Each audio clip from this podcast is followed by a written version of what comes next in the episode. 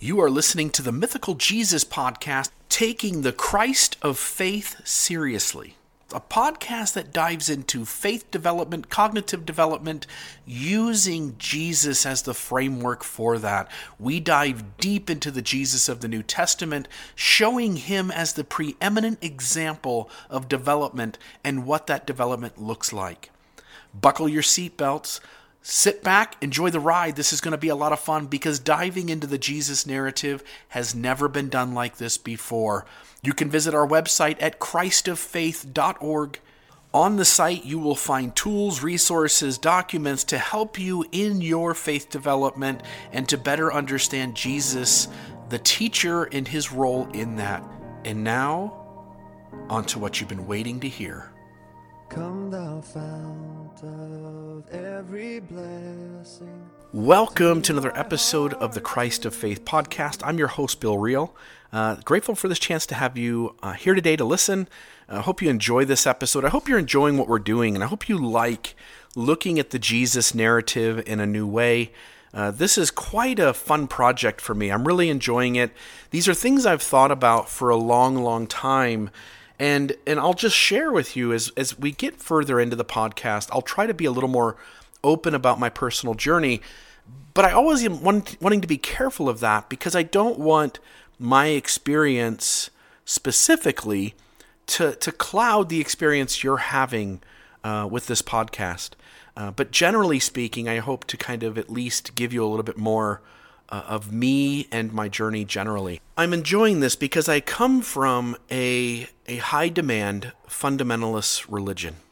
And in my having woken up to this development that we've been speaking about now for the first 14 episodes, as I've woken up to that development, it has prompted me to deconstruct the community that I've come from.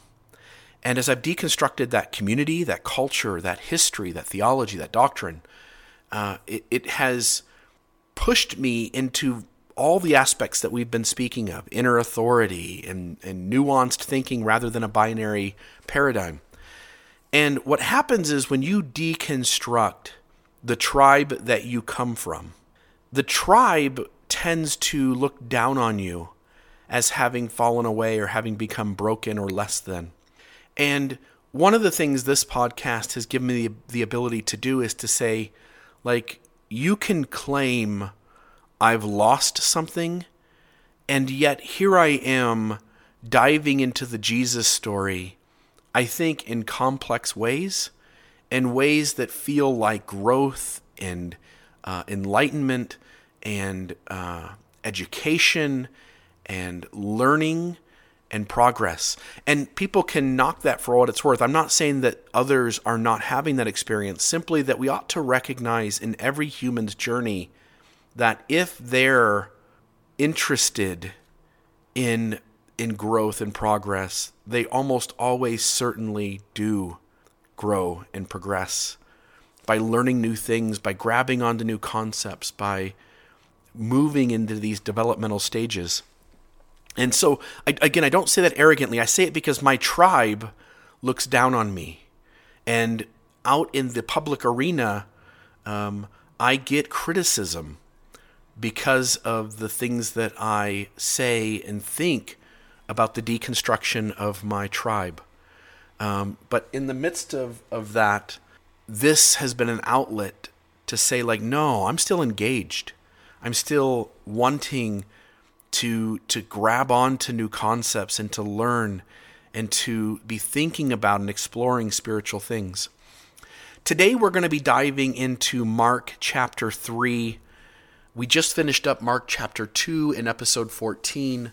And so here we are in chapter uh, 3 of Mark. And this story is so interesting uh, for a lot of reasons, and I hope you felt that way about most of the episodes, if not all of them, uh, thus far. But in Mark chapter 3, it says Jesus went into the synagogue again and noticed a man with a deformed hand. So there's a recognition here that Jesus is going into the synagogue often. He's a Jew. And we like in Christianity to say, like, Jesus is the first Christian. But in some ways, we if we wrestle with the historical data, we come to understand that Jesus was entirely a Jew, a Jew who held uh, some outsider beliefs and belonged to some uh, groups that would have found themselves on the Jewish margins. And so, in a lot of ways, he's very different from the Orthodox Jew, but he is a Jew nonetheless. At least he would claim that. If we could walk up to Jesus in his mortality and say, "What are you?" and he would he would say he's a Jew, that would be one of the things he would claim.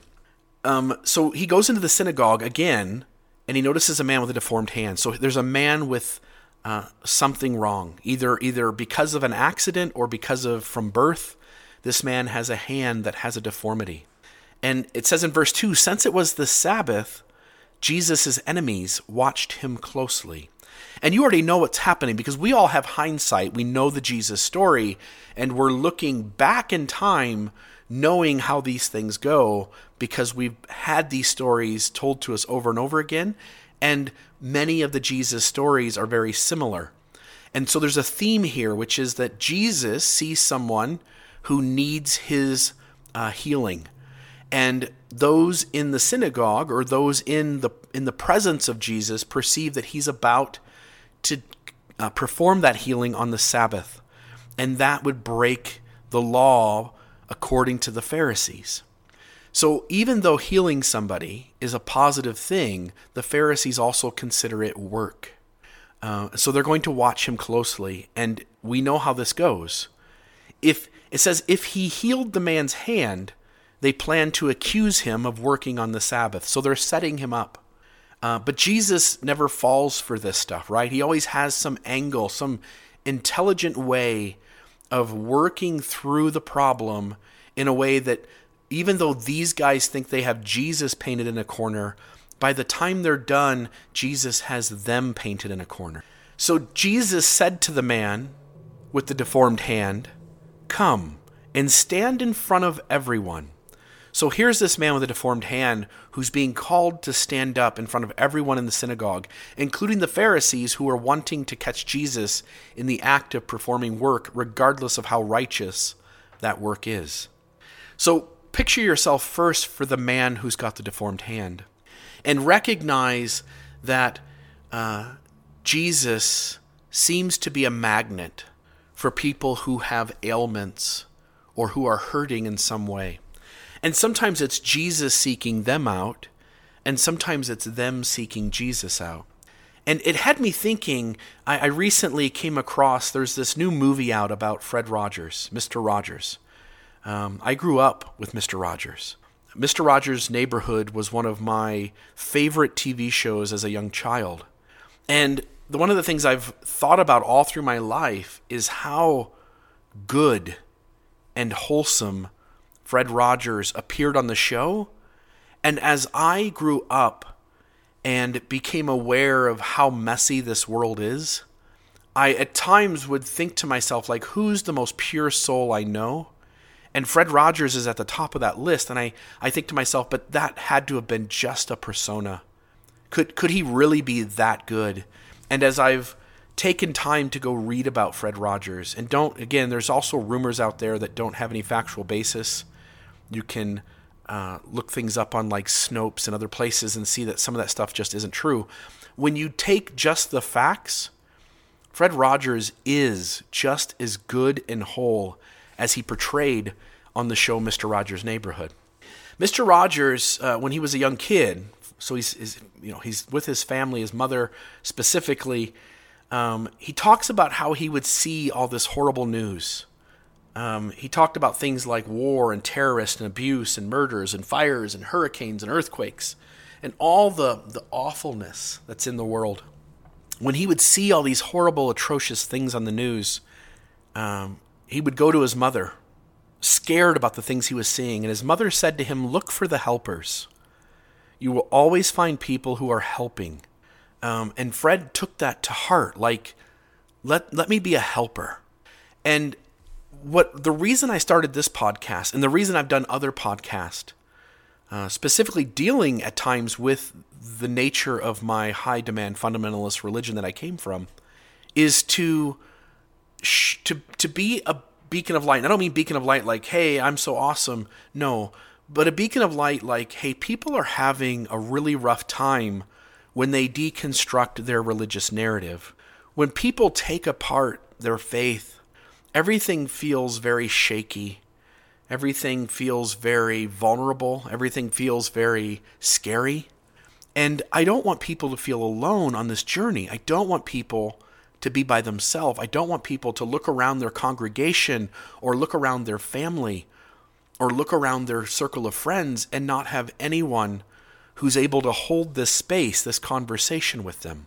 And so I've done podcasts in the past, and I do this podcast now as a beacon to those who are on this developmental journey, but who know not where to turn for validation, who know not where to turn for the tools and resources to move along this path. And so, Mr. Rogers, Fred Rogers, his mother said, Look for the helpers. And Fred lived out his entire life being one of those helpers. Now, back to Mark 3, Jesus is one of those helpers. He's the person in the room who's prepared to hold space for the trauma of the spiritual journey. And while others stand ready to judge and to condemn, Jesus stands ready to hold a hand and to put an arm around. And so when you go through life, you look for the helpers, look for the people who have empathy and compassion. And compassion is a trait one holds when and only when they understand the complexity of life and the diversity of life.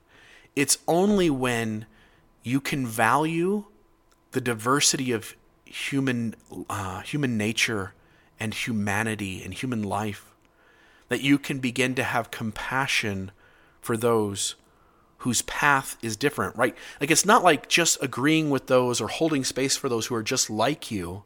Compassion involves you holding space for those who are different. So Jesus is one of those helpers. And so when when Jesus is in the synagogue on the Sabbath, Jesus seems to be looking for those who are marginalized, those who are, who are different. And and we ought to have that same makeup that Jesus has. Like we ought to be looking for the person in the room who feels alone. The person in the room who says like I don't fit in. The person in the room who says I'm scared and I don't know who to talk to. All the, and they don't even know how to test the waters of of who is safe and who isn't. They don't even know how to um, begin to grasp like is if I open up to this person, if I share my trauma with this person, are they going to judge me? Are they going to exclude me further? Are they going to marginalize me more? And so we, as the helpers, have to find those who are hurting and don't know who to turn to. And we have to find a way to sit next to them and to hold space for their diversity, for their trauma, for the things that cause them not to fit in our tribe cleanly. And we ought not to expect the religious authorities to do that. If you have a religious tribe where your religious authorities are doing that genuinely, then God bless you for having a healthy church that you belong to. But that's not the reality for most. For most, there are lines in the sand, there are boundaries, there are rules. And if one doesn't fit, if one doesn't walk and talk and look like a member of that tribe, that person is going to be marginalized. And very rare, and, and you'll find often the religious authorities give permission for that kind of boundary maintenance.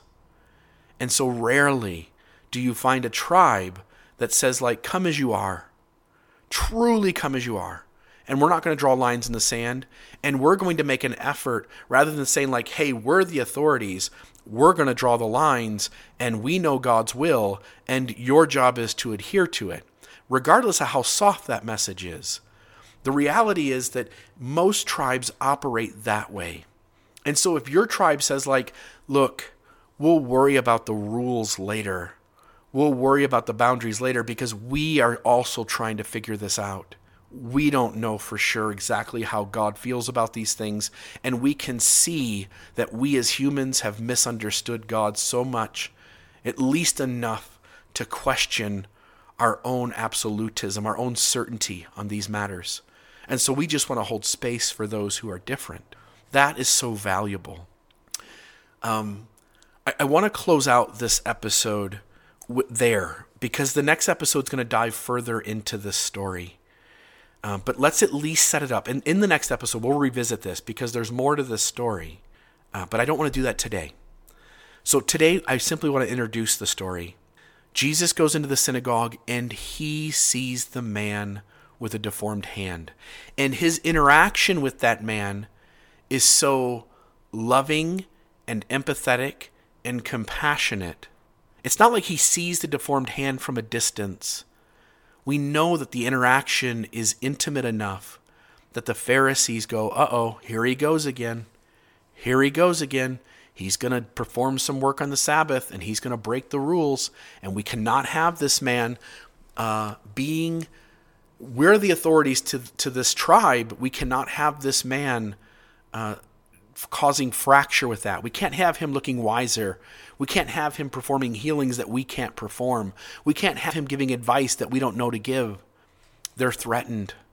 These men are threatened. That's what they are.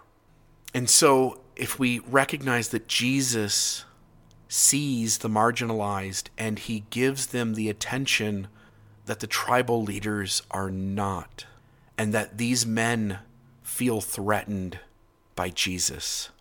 When we come back next time, we'll talk about how Jesus handles this situation. And I think it speaks enormously to things we could learn about Jesus that we never, never grasped before. Until next time, this is the Mythical Jesus podcast at christoffaith.org. Thank you. And remember, be one of the helpers. So long. Come, thou fount of every blessing, tune my heart to sing thy grace. Streams of mercy never ceasing.